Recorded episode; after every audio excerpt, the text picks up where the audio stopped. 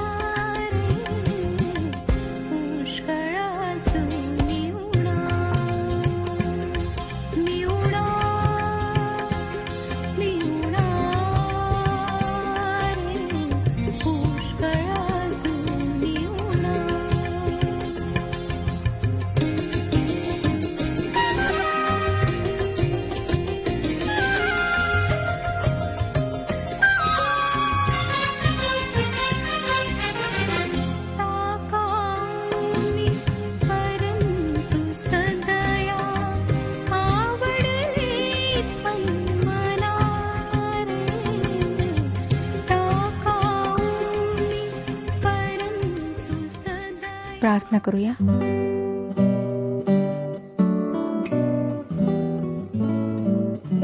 सर्वसमर्थ पवित्र परमेश्वर पित्या ह्यावेळेला आम्ही तुझ्या चरणाशी आलो आहोत. तू आमच्यावर दया कर. तू हे जीवन आम्हाला दिलेलं आहेस. तुझ्याच कृपेने प्रभू प्रत्येक श्वास आम्ही घेऊ शकतो. आम्हाला तू ज्या स्थितीत ठेवलेला आहेस त्या स्थितीमध्ये आम्ही तुझं गौरव करीत आहोत. तुझ्या नावाला शतशः धन्यवाद देत आहोत. आमची प्रार्थना आहे प्रभू आमच्या कुटुंबांवर आशीर्वाद पाठव. सैतानाच्या आक्रमणांपासून त्याच्या कुयुक्त्यांपासून कुटुंबातील प्रत्येक व्यक्तीला तू सुरक्षित ठेव.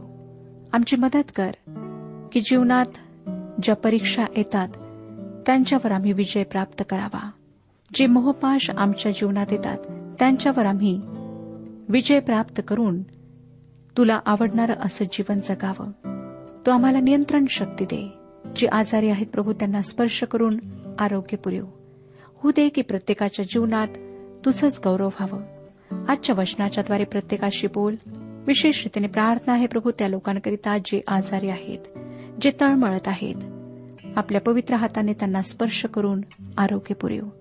ही प्रार्थना तारणाऱ्या प्रभू यशू ख्रिस्ताच्या गोड आणि पवित्र नावात मागितली आहे म्हणून तो ऐक. आमेन. श्रोत्यांनो सहाव्या वचनामध्ये आम्ही जुन्या वेशीविषयी वाचले होते. नेहम्याचे पुस्तक तिसरा अध्याय. सहाव्या वचनापर्यंतचे अध्ययन आम्ही संपवले आहे. परंतु सहाव्या वचनावर थोडे बहुत विचार मी ह्यावेळेला आपणासमोर मांडणार आहे. इरमयाचे पुस्तक सहावा अध्याय सोळावं वचन सांगतं परमेश्वर म्हणतो चवाठ्यावर उभे राहून पहा आणि पुरातन मार्गापैकी कोणता म्हणून विचारा. सन्मार्गाने चाला. अशाने तुमच्या जीवास विश्रांती मिळेल पण ते म्हणाले आम्ही चालणार नाही. आजकाल लोकांना सतत नाविन्य हवे असते. नवीन स्कूटर नवीन गाडी घरामध्ये अत्याधुनिक वस्तू नवीन फॅशन्स ह्याची सर्वांना आवड असते व त्यामध्ये आम्हातील प्रत्येकाला फार आनंद वाटतो. अशा प्रकारे सर्व बाबतीत नाविन्य हवे असणारे लोक इतरांकडे जे जुन्याविषयी हरकत घेत नाहीत त्यांच्याकडे तुच्छतेने पाहतात. आणि आमच्या रोजच्या व्यवहारामध्ये आम्हाला ह्या गोष्टी आढळतात. आजची नैतिक मूल्ये बदलत आहेत. लोक नवीन नैतिक मूल्यांविषयी बोलत आहेत. परंतु नोहाच्या दिवसात ती जुनी होती.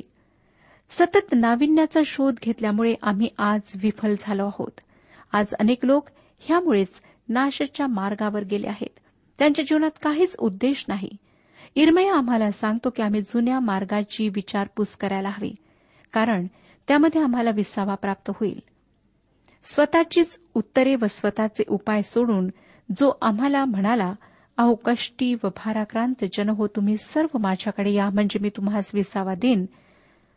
माझे जू आपणावर घ्या व माझ्यापासून शिका कारण मी अंतकरणाने लीन नम्र आहे. या माझे जू आपणावर घ्या. माझ्यापासून शिका म्हणजे तुमच्या जीवास विसावा मिळेल. श्रोत्यानो ख्रिस्तामध्ये आम्हाला विसावा मिळतो. आमच्या मानवी मनाला ऐहिक व भौतिक व यांत्रिक सुखापेक्षा आणखी कशाची तरी गरज आहे? आम्हाला जुन्या मार्गाने जाण्याची गरज आहे? आता पुढचे वचन आम्हाला काय सांगते पहा? आठव्या वचनाचा पहिला भाग सांगतो त्यांच्या शेजारी सोनारांपैकी उज्जिएल बिन हरहया याने डागडुजी केली. ही गोष्ट तुम्हाला विलक्षण वाटत नाही काय? एरुश्लेमेच्या भिंतींचे दगड फार मोठे मोठे आणि फार वजनाचे होते. सोनारांना आपल्या दुकानात बसून सोन्याच्या छोट्या छोट्या तुकड्यांवर काम करणे माहीत असते. त्यांना मोठमोठ्या दगडांवर काम करणे कसे माहीत असणार? भिंती पुन्हा बांधण्याचे काम त्याच्यासाठी कठीण होते. तरीही त्यांनी ते केले. देवाने या गोष्टीची नोंद घेतली व पवित्र शास्त्रात त्यांच्या कामाची नोंद करण्यात आली. आजही असे काही सेवक आहेत की जे प्रभूसाठी खरोखर त्यागाचे जीवन जगत आहेत आणि ही त्यांच्याकरिता सोपी गोष्ट नाही. अशा गोष्टींची प्रभू नोंद घेतो. आठव्या वचनाचा दुसरा भाग पहा काय सांगतो. त्याच्या शेजारी गांध्यांपैकी हनन्या याने डागडुजी केली. त्यांनी रुंद कोटापर्यंत एरुश्लेमेची मजबूती केली. गांधी म्हणजे औषधे बनविणारा. या लोकांना बांधकामाचा तेही संरक्षक भिंती बांधण्याचा काय अनुभव असणार? परंतु या गांध्यांनीही या कामात मोठी मदत केली. देवाने या गोष्टीची नोंद घेतली व ती पवित्र शास्त्रामध्ये नोंदली. खरोखर आजही काही सेवक अगदी मनापासून देवाची सेवा करीत आहेत आणि ती सेवा त्यांच्यासाठी खरोखर दमवणारी कठीण आहे. प्रभूसाठी ते खरोखर मेहनत करीत आहेत. मला काही देवाचे सेवक माहीत आहेत जे प्रभूच्या सेवेसाठी जणू काही आपले जीवन पणाला लावत आहेत. फार फार मेहनत करून ते स्वतःच्या प्रकृतीकडे दुर्लक्ष करीत आहेत. कारण त्यांच्यासाठी स्वतःच्या प्रकृतीपेक्षा देवाची सेवा महत्वाची आहे. श्रोत्यानो एका देशातील आदिवासी जमातीमध्ये प्रभूची सेवा करणाऱ्या डेव्हिड ब्रेनर्ड या तरुण पाळकाची गोष्ट आपण ऐकली आहे काय? त्याला ते थंड हवामान पेलत नव्हते तरी थंडी व पावसात अपुऱ्या उबदार कपड्यानिशी एक अतिशय खडतर जीवन जगणाऱ्या डेव्हिड ब्रेनर्डने त्या आदिवास्यांना इस्रायलाच्या खऱ्या व जिवंत देवाची ओळख करून दिली. अपुरे अन्न अपुरे उबदार कपडे आणि कोणताही आराम न देणारे निवाऱ्याचे ठिकाण यासोबत प्रभूसाठी अविरत परिश्रम यामुळे त्याला क्षयाची बाधा झाली. तरीही त्याने आपली सेवा चालूच ठेवली. हा नाजूक तरुण हे कठोर काम करण्याच्या लायकीचा नव्हता परंतु त्याने ते मरेपर्यंत प्रभूसाठी केले. तुमच्या क्षेत्रातील देवाचे सेवक फार मेहनत करीत आहेत काय? त्यांना या मेहनतीच्या दिवसात तुमच्या नैतिक आधाराची प्रार्थनेच्या पाठिंब्याची गरज आहे. तुम्ही तुमच्या सेवकाकडे जाऊन म्हणू शकता की तुम्ही फार कष्ट करीत आहात. थोडेसे काम कमी करा किंवा मी तुमच्यासाठी प्रार्थना करीत आहे. श्रोत्यांनो तुमच्या अशा प्रोत्साहनाची मेहनत करणाऱ्या देवाच्या सेवकांना गरज आहे. आज आम्हा सर्वांना अशा सेवकांची आणि उपदेशकांची गरज आहे. तिसरा अध्याय बारावं वचन मी आपणाकरिता वाचत आहे. त्याच्या शेजारी एरुश्लेम जिल्ह्याच्या अर्ध्या भागाचा अधिकारी शल्लूम बिन हेलोहेश व त्याच्या कन्या यांनी डागडुजी केली. या गोष्टीची नोंद तुम्ही घेतलीच पाहिजे. आज आमच्या समाजात स्त्री मुक्तीची चळवळ सुरू झाली आहे.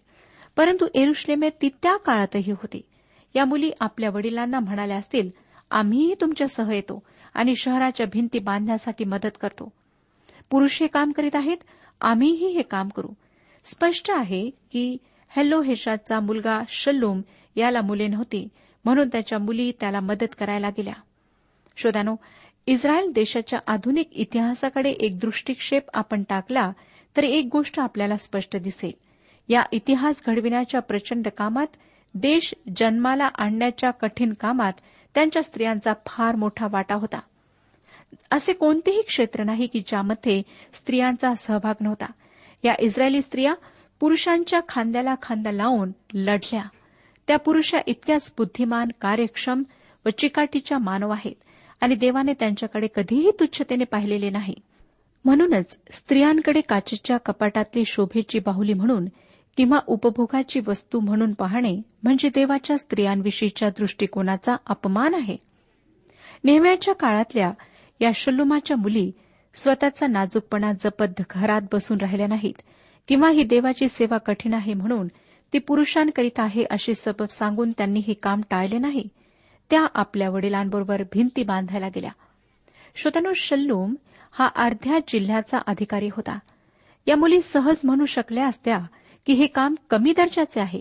आम्ही आपले सुंदर झगे बदलून साध्या कपड्यांमध्ये हे कठीण काम करायला कसे जावे? आमचे नाजूक कोमल हात त्यामुळे दुखतील. त्या आपल्या पित्याबरोबर या कठीण कामासाठी गेल्या. देवाने या गोष्टीची नोंद केली.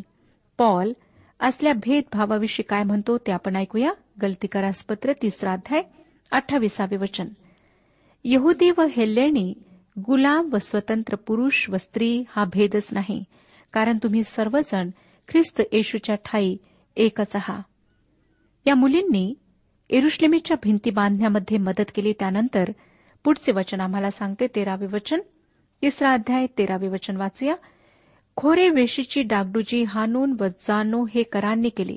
त्यांनी ते बांधून तिला कवाडे कड्या व अडसर लाविले. तसेच उकिरडा वेशीपर्यंत एक हजार हात कोट बांधिला. एरिश्लुमीतून खोऱ्यामध्ये जाण्याचा दरवाजा म्हणजे खोऱ्याची वेस किंवा दरवाजा होता. या दरवाजातून बाहेर जाण्यासाठी आम्हापैकी अनेकांना पाचारण झाले आहे. मी या दरवाजाचा विचार करते तेव्हा मृत्यू छायेच्या दरीचा विचार माझ्या मनात येतो. आपण सर्वजण या दरीतून जात आहोत. या दरीविषयी दाविदाने तेविसाव्या स्तोत्रात लिहिले आहे. जसे या दरीतून आपण जातो तस तशी ही दरी अरुंद होत जाते. हा दरवाजा नम्रतेचा दरवाजा आहे.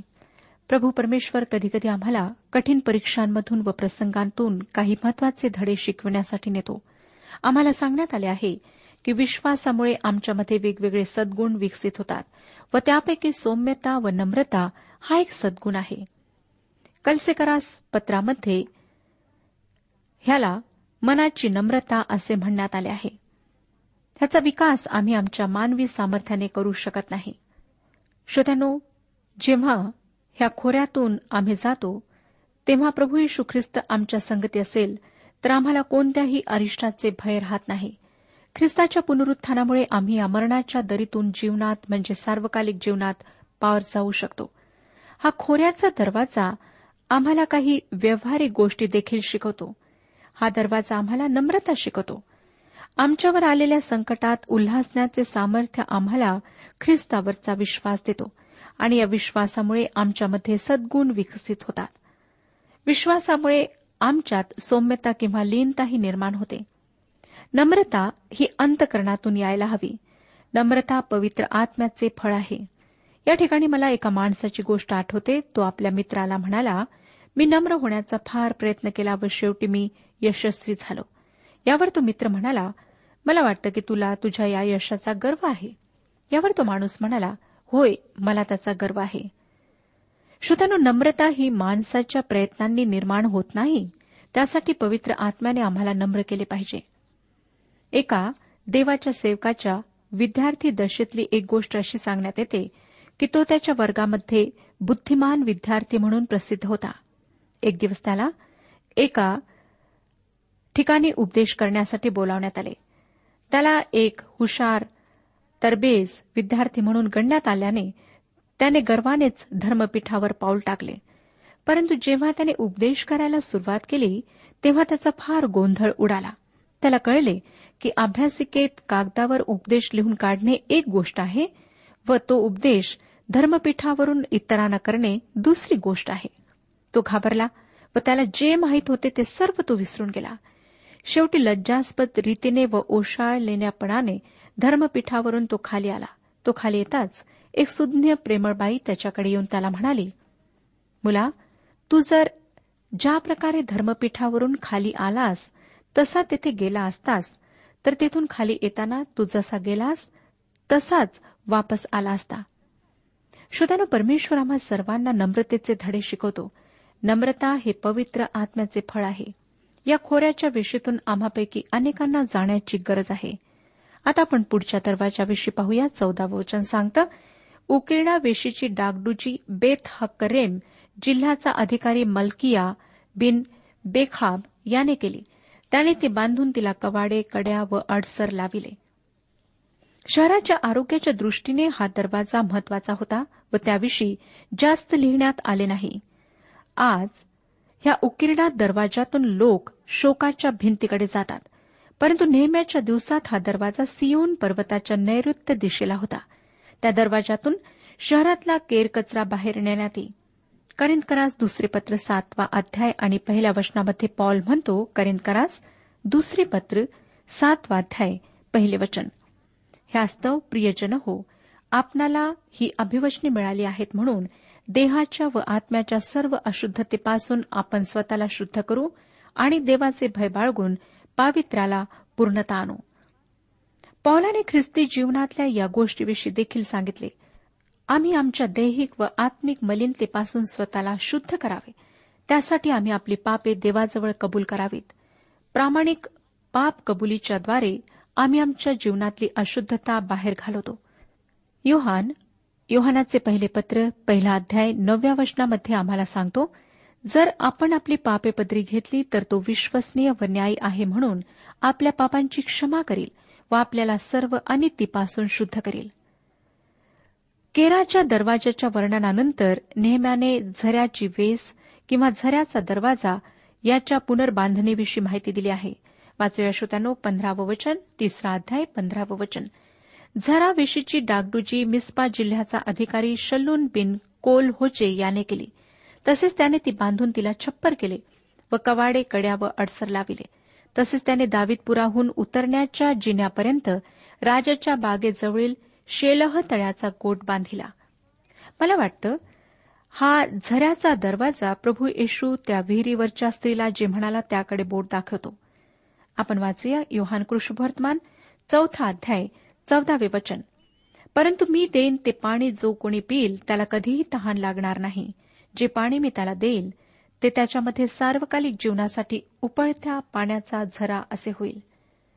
मंडपाच्या सणाच्या वेळेस ख्रिस्त उठून उभा राहिला व म्हणाला योहान कृष्णवर्तमान सातवाध्याय आणि अडुतीसाव्या वचनात कोणी तान्हेला असला तर त्याने माझ्याकडे यावे व प्यावे. आणि या वचनानंतर पुढच्या वचनात योहान त्याचे स्पष्टीकरण आम्हाला अशा प्रकारे देतो. एकोणचाळीसाव्या वचनात ज्यांनी त्याच्यावर विश्वास ठेविला त्यांना आत्मा मिळणार होता. त्याच्याविषयी त्याने हे म्हटले तोपर्यंत आत्मा दिलेला नव्हता कारण येशूचे तोपर्यंत गौरव झाले नव्हते. रोमकरासपत्र आठवाध्याय नवव्या वचनामध्ये पॉल म्हणतो परंतु तुम्हामध्ये देवाचा आत्मा जर वस्ती करीत आहे तर तुम्ही देहाच्या अधीन नाही आत्म्याच्या अधीन आहात जर कोणाला ख्रिस्ताचा आत्मा प्राप्त झालेला नसेल तर तो ख्रिस्ताचा नाही. म्हणून झऱ्यांचा दरवाजा आम्हाला हे शिकवतो की प्रत्येक विश्वासणाऱ्यामध्ये देवाचा आत्मा वस्ती करतो आणि त्याने पवित्र आत्म्याने भरले जाण्याची गरज असते. जेव्हा विश्वासणारा पवित्र आत्म्याने भरला जातो तेव्हा तो जिवंत पाण्याचा झरा बनतो. तो इतरांसाठी आशीर्वाद बनतो. आम्ही सर्व विश्वासणाऱ्यांनी या दिवसात इतरांसाठी आशीर्वाद बनण्याची गरज आहे. श्रोतानो आतापर्यंत आपण एरुश्लेमेचे सहा दरवाजे पाहिले. आता सातवा दरवाजा आपण पाहणार आहोत. सव्वीसावं वचन सांगतं नथिनीम हे ओफेलात पूर्वेकडल्या पाणी समोर व पुढे आलेल्या बुरुजापर्यंत राहत होते. या पाणी वेशीचा उपयोग शहरात पाणी आणण्यासाठी होत असे. शहरामध्ये पाणी आणण्यासाठी एक जलवाहिनी होती परंतु ती पुरेसे पाणी देऊ शकत नव्हती. म्हणून आवश्यक तेवढे पाणी या दरवाजातून शहरात आणले जाई. श्रोतनो आमच्यासाठी पाणी हे देवाच्या वचनाचे प्रतीक आहे. या पुस्तकात पुढे आपल्याला वाचायला मिळते की याच ठिकाणी एजराने एक धर्मपीठ उभारले होते आणि त्यानंतर त्याने देवाच्या वचनाचा काही भाग वाचला होता. त्याने ही जी जागा निवडली होती ती प्रतिकात्मक होती. त्याच्या जागेची निवड एक अपघात नव्हता. नवीन करार देवाच्या वचनाच्या जलाने शुद्ध होण्याविषयी आम्हाला सांगतो. योहान कृष्णवर्तमान पंधरावाध्याय तिसऱ्या वचनात प्रभू येशूने आपल्या शिष्यांना म्हटले जे वचन मी तुम्हा सांगितले त्यामुळे तुम्ही आता शुद्ध झालाच आहात. त्यानंतर त्याच्या त्या सुंदर मध्यस्थीची प्रार्थना योहान कृष्णवर्तमान सतरावाध्याय सतराव्या वचनात तू त्यांना सत्यात समर्पित कर. तुझे वचन हेच सत्य आहे. पाणी वेस ही देवाच्या वचनाचे प्रतीक आहे. आम्हाला देवाच्या वचनाद्वारे शुद्ध केल्या जाते आणि याच दरवाजातून आपण देवाच्या वचनाचा प्रसार करण्याचा प्रयत्न करतो. आम्हा विश्वासणाऱ्यांनी पाणते व्हायला पाहिजे? आमच्या प्रांतात अनेक शहरे गावे देवाच्या वचनाशिवाय आहेत. तेथे देवाचे वचन पोहोचलेले नाही आणि त्यामुळे तेथे आध्यात्मिक विराणी आहे. अशा विराण शहरांमध्ये जे देवाच्या वचनासाठी तहानलेले आहेत त्यांच्याकरिता देवाच्या वचनाचे जल पोहोचवण्याचे काम आमचे आहे. श्रोत्यानो देवाचे वचन मानवाची आध्यात्मिक तहान भूक भागवते परंतु ते त्याच्यापर्यंत पोहोचवण्याचे काम जर आम्ही करीत नाही तर यशयाने जसे वर्णन केले आहे तशी स्थिती होते. यशया म्हणतो पाचव्या अध्यात तेराव्या वचनाच्या दुसऱ्या भागात त्यातले प्रतिष्ठित उपाशी मरत आहेत आणि लोक समुदाय तृषाक्रांत झाला आहे. ह्यामुळे अधोलोकाने आपली क्षुधा वाढविली आहे. आपले तोंड अमर्याद पसरले आहे. त्यात त्यांचे वैभव त्यांचे जमाव त्यांचा थाटमाट तिथले मोज मारणारे ही पडतील. स्तोत्रकर्ता स्तोत्रसहिता एकशे एकोणीस अध्याय आणि नवव्या वचनात प्रश्न विचारतो की तरुण आपला वर्तनक्रम कशाने शुद्ध राखेल? तुझ्या वचनाप्रमाणे सावधान राहण्याने. या पाण्याच्या दरवाजाविषयी एक धक्कादायक गोष्ट ही होती की त्याची दुरुस्ती कधीही करण्यात आली नाही. असं दिसतं श्रोत्यानो की शहराचे दुसरे दरवाजे जेव्हा पाडून टाकण्यात आले तेव्हा हा दरवाजा साबूत राहिला. ही गोष्ट विलक्षण आहे की या दरवाजाची नासधूस करण्यात आली नाही. त्याला दुरुस्तीची गरज पडली नाही. ही गोष्ट आपणाला काही सांगते काय? देवाच्या वचनाला दुरुस्तीची गरज नाही. ते साबूत आहे सुस्थितीत आहे. आजकाल अनेक लोक हे सिद्ध करण्याचा प्रयत्न करतात की पवित्र शास्त्र देवाचे वचन आहे व काही लोक हे सिद्ध करण्याचा प्रयत्न करतात की ते देवाचे वचन नाही. परंतु श्रोत्यानो मला वैयक्तिकरित्या वाटते की पवित्र शास्त्र देवाचे वचन आहे. हे सिद्ध करण्याची गरज नाही. त्याचा प्रसार करण्याची गरज आहे. आणि ते सत्य आहे. ते देवाचे वचन आहे. हे पवित्र आत्मा सिद्ध करतो. माझा अगदी पक्का विश्वास आहे की पवित्र शास्त्र देवाचे वचन आहे. आणि ते देवाचे वचन आहे असे मला वाटते असे मी म्हणत नाही. ते देवाचेच वचन आहे हे मला माहीत आहे. आणि ते आमच्यासाठी आज काय करते ते मला माहीत आहे. म्हणून त्याला माझ्या दुबळ्या आधाराची गरज नाही. पवित्र शास्त्र स्वतःची काळजी घेऊ शकते. प्रभूची एवढीच माझ्याविषयीची इच्छा आहे की मी त्याच्या वचनाचा प्रसार करावा. आता आपण पुढच्या दरवाजाचा विचार करूया. अठ्ठावीसावं वचन तिसरा अध्याय अठ्ठावीसावे वचन. घोडेविषयीपासून याचकांनी आपापल्या घरांपुढे डागडुची केली. घोडा या प्राण्यांचा उपयोग योद्धे करीत असत. जखऱ्याचे पुस्तक पहिला अध्याय आठवं वचन लाल रंगाच्या घोड्यावर स्वार झालेल्या माणसाविषयी बोलते. त्याच्या मागून लाल कबरे व पांढरे घोडे येतात. प्रकटीकरणाचे पुस्तक सहावा अध्याय आणि चौथे वचन आम्हाला सांगते तेव्हा दुसरा घोडा निघाला. तो अग्निवर्ण होता आणि त्याच्यावर बसलेल्या स्वाराकडे पृथ्वीवरील शांतता हरण करण्याचे आणि लोकांकडून एकमेकांचा वध करविण्याचे काम सोपवले होते. त्याला मोठी तरवार देण्यात आली होती. हे घोडे युद्ध करणाऱ्या शक्तीचे प्रतीक आहेत. प्रभू यशू ख्रिस्त एरुश्लेमेत एका लहान खेचरावर बसून आला. तो त्या खेचरावर बसून आला म्हणून तो सौम्य होता असे नाही. खेचर हा प्राणी राजाचे वाहन असे. त्या काळात खेचराला एक साधारण सौम्य प्राणी समजल्या जात नसे. फक्त युद्धाच्या काळात माणसे घोड्यांवर स्वार होत असत. घोडा हे युद्धाचे प्रतीक होते. घोडे दरवाजा विश्वासणाऱ्याच्या सैनिकी सेवेचे प्रतीक आहे. इफिस्करासपत्र दुसरा अध्याय आणि सहाव्या वचनात पॉल लिहितो आणि ख्रिस्त येशूच्या ठाई त्याच्याचबरोबर उठविले व त्याच्याचबरोबर स्वर्गात बसविले. हे महान सत्य आम्हाला या पुस्तकाच्या पहिल्या भागामध्ये सांगण्यात आले आहे. दुसऱ्या भागात इफिस्करास पत्र चौथा अध्याय पहिल्या वचनाच्या दुसऱ्या भागात तुम्हाला झालेल्या पाचारणास शोभेल असे चाला. श्रोत्यानो विश्वासणाऱ्यांची मने स्वर्गाकडे लागलेली असली तरी त्यांचे पाय जमिनीला लागलेले आहेत. ते पृथ्वीवर आहेत व या ठिकाणी आम्हाला चालायचे आहे. आमच्या पाचारणास शोभेल असे आमचे चालणे असायला हवे. आम्ही विश्वासणारे देवाच्या वचनाचा प्रसार करतो व त्याच्या पुत्राला अनुसरून चालतो म्हणून आमचे शत्रू अनेक आहेत. कधीकधी ते आमच्यावर उघड टीका करतात. कधीकधी पाठीमागे टीका करतात. आता एकोणतीसावं वचन पहा. त्यांच्या शेजारी सादोक बिन इम्मेर याने आपल्या घरापुढल्या बागाची डागडुजी केली. त्याच्या शेजारी पूर्व वेशीचा द्वारपाळ शमाया बिन शकण्या याने डागडुजी केली. श्रोत्यानो हा दरवाजा पूर्वेकडचा दरवाजा होता. या दरवाजामुळे आमच्या मनात उत्सुकता निर्माण होते. हा दरवाजा शहराच्या पूर्वेकडे होता. आणि या दरवाजाविषयी आम्ही पुढच्या कार्यक्रमामध्ये अधिक माहिती पाहणार आहोत. परमेश्वर आपला सर्वांस आशीर्वाद देऊ.